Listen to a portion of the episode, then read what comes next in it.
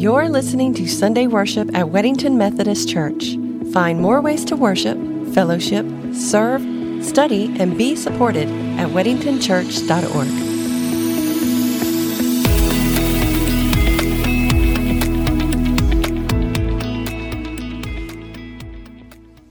Okay, now we joyfully go to the Gospel of John, chapter 6, verse 35. Then Jesus declared, I am the bread of life. I am the bread of life, he said. Whoever comes to me will never go hungry, and who, whoever believes in me will never be thirsty. This is the word of God for the people of God. Thanks be to God. Will you join me in prayer? Father, we thank you for receiving our song, for hearing our prayers. Lord, what a blessing it is to grow as your body. We thank you for Mary and Parker. And God, now we prepare our minds and our hearts, Lord, to be taught by you through your Holy Spirit, by your word, God, that you give us a fresh new message that we, that we grow in, God. And Father, I pray that you forgive me my sins. Lord, that you take my bread and my fish, and that you nourish us all, God. Lord, that it be your word and not my own. Lord, that it be much, much more of you and less of me. In the name of the Father, the Son, and the Holy Spirit. Amen. This week, we give thanks to God for our life, for this year, and for this year's harvest. On Thanksgiving, we continue the tradition of the pilgrims when we give thanks God, to God for the harvest, but also we give thanks for hope and for rescue. The pilgrims experienced gratitude in a way that was truly heartfelt and convicted. You and I know that when they came to the new land, many, many of them suffered illness, they were hungry, several of them died, and the others were left mourning. So the pilgrims were in need of health for their bodies, for their hearts, for their minds, for their community. So when they gave thanks, it was truly genuine.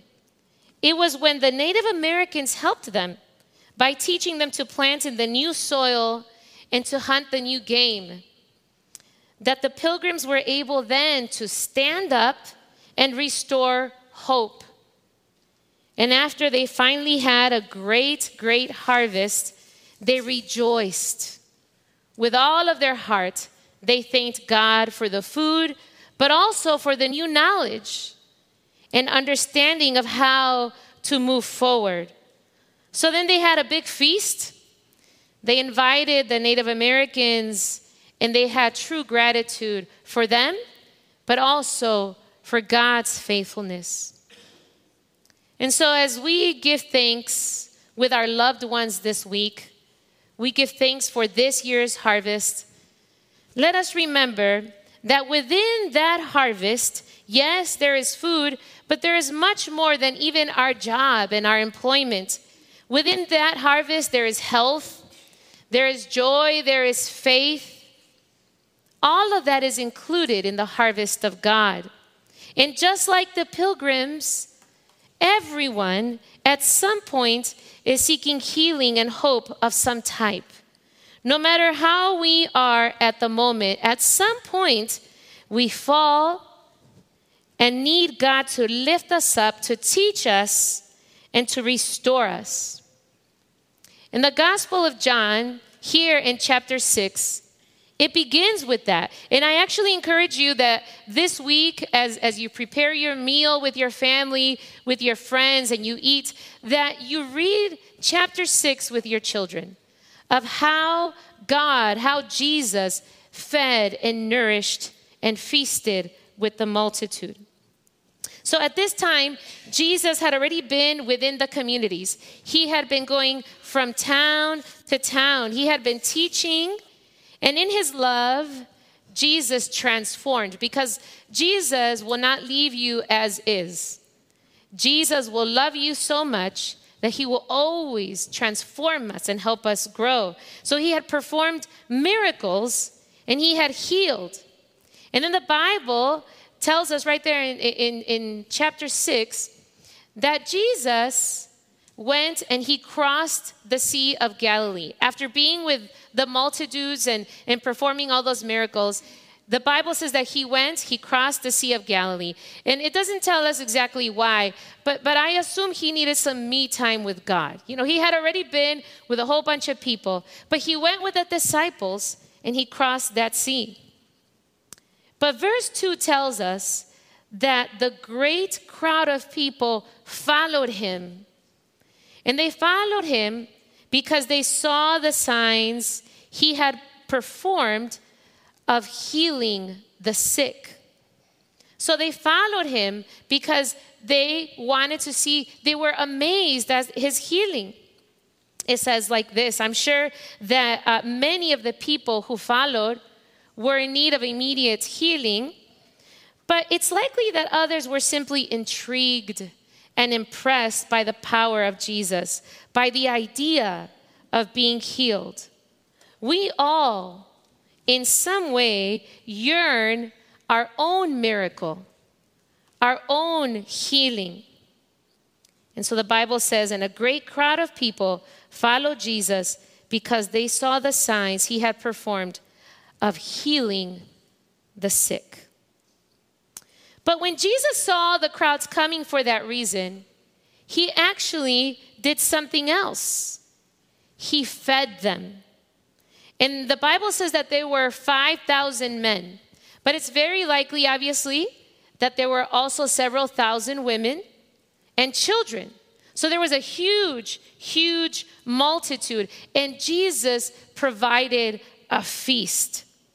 Can you imagine? So it was Jesus, the 12 disciples, and this massive crowd.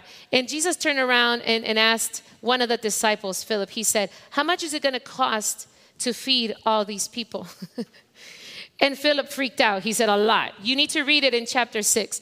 And then Andrew, another one of the disciples, he came up with an idea. I mean, I guess that's all he could find. And he said, Here's this little boy with five little loaves and two little fish. And see, it's important that we pay attention to that detail. It's important that we pay attention to that detail. There was a little boy, the Bible says, and is specific. There were five little loaves of bread and two little fish. And so then Jesus took that. In verse 11, it says, Jesus then took the loaves, he gave thanks, and distributed to those who were seated as much as they wanted. He did the same with the fish. So, this week, as we give thanks, let's pay attention to that Bible verse. Jesus, he took what this little boy gave, this little amount of bread, this little amount of fish, and he took it and he gave thanks. And look what gratitude can do. Jesus multiplied through this gratitude. Jesus fed the thousands through this little boy. This little boy was the instrument of God with the little that he had. Sometimes we think that what we have to offer to God is not sufficient. Sometimes we think, well, I, I, am not, I, I can't do this ministry, I can't do that ministry. But you have to understand that the power is not in us, but is in God within us. Just like this little boy with the little that he had. And then going deeper into that, when we give thanks, Jesus is specifically said he gave thanks. And then he distributed so much that everyone ate. And so it's important for us to keep that in mind. Never feel that you don't have enough to offer God. And I'm not just talking about our offering, of course, these wonderful gifts for children around the world, but also offering who we are our talents and our gifts, our time, our mission, our service to others. God will multiply. And we must always remember to give thanks. And so everyone ate. The story, the Bible says that everybody was able to eat. And then so much was the blessing of God through this little boy that there was food left over. There was food left over. It's important for you and I to understand this. In verses 12 and 13, it says, uh, Jesus said to the disciples, Gather the pieces that are left over, and listen to this let nothing be wasted. So they, the disciples, gathered them and filled 12 baskets. That's not a coincidence that there were 12 baskets left over. How many disciples were there? 12 and there were 12 baskets left over. That is important for you and I, as today's disciples, to understand and read. See, because the word disciple means student, rabbi means teacher. So, you and I, as followers of Christ, we are his students. He is our teacher, he is our rabbi. So, we are his disciples of today. And today, Jesus has left a basket of bread for you to share with your name on it. Not just me as a pastor, but with your name on it. And don't think that because I am a boy. Remember, the little boy is the person that God used. So whether you're a child or an adult, whether we're that little boy or, or the disciple Peter, God has left a basket with your name on it. And so as we are giving thanks this year, we have the opportunity to thank God for the harvest, but also to give thanks for healing and hope. Furthermore, we are told by Jesus to not let anything go to waste. Don't think that what you have to offer is not valuable. Your, your gifts, your talents, your joys, Maybe, maybe you yearn to be a, a teacher in, in uh, discipleship or to serve in missions. Whatever it is, we must not let it go to waste. Take your basket, feed others, share hope with others, lift others up. But Jesus' miracle is complete. In verse 35, Jesus says, I am the bread of life. Whoever comes to me will never go hungry, and whoever believes in me will never be thirsty. See, because Jesus feeds the belly, the physical need, but also the need of our hearts and our minds and our spirit, our whole being, our soul. But then you and I are the hands and feet of Christ. And that's why he has left a basket of bread with your name for you to share with others, that you not let it go to waste.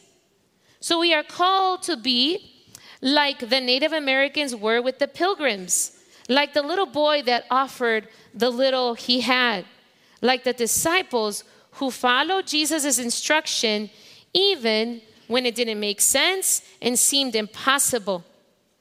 We are called to give thanks and share.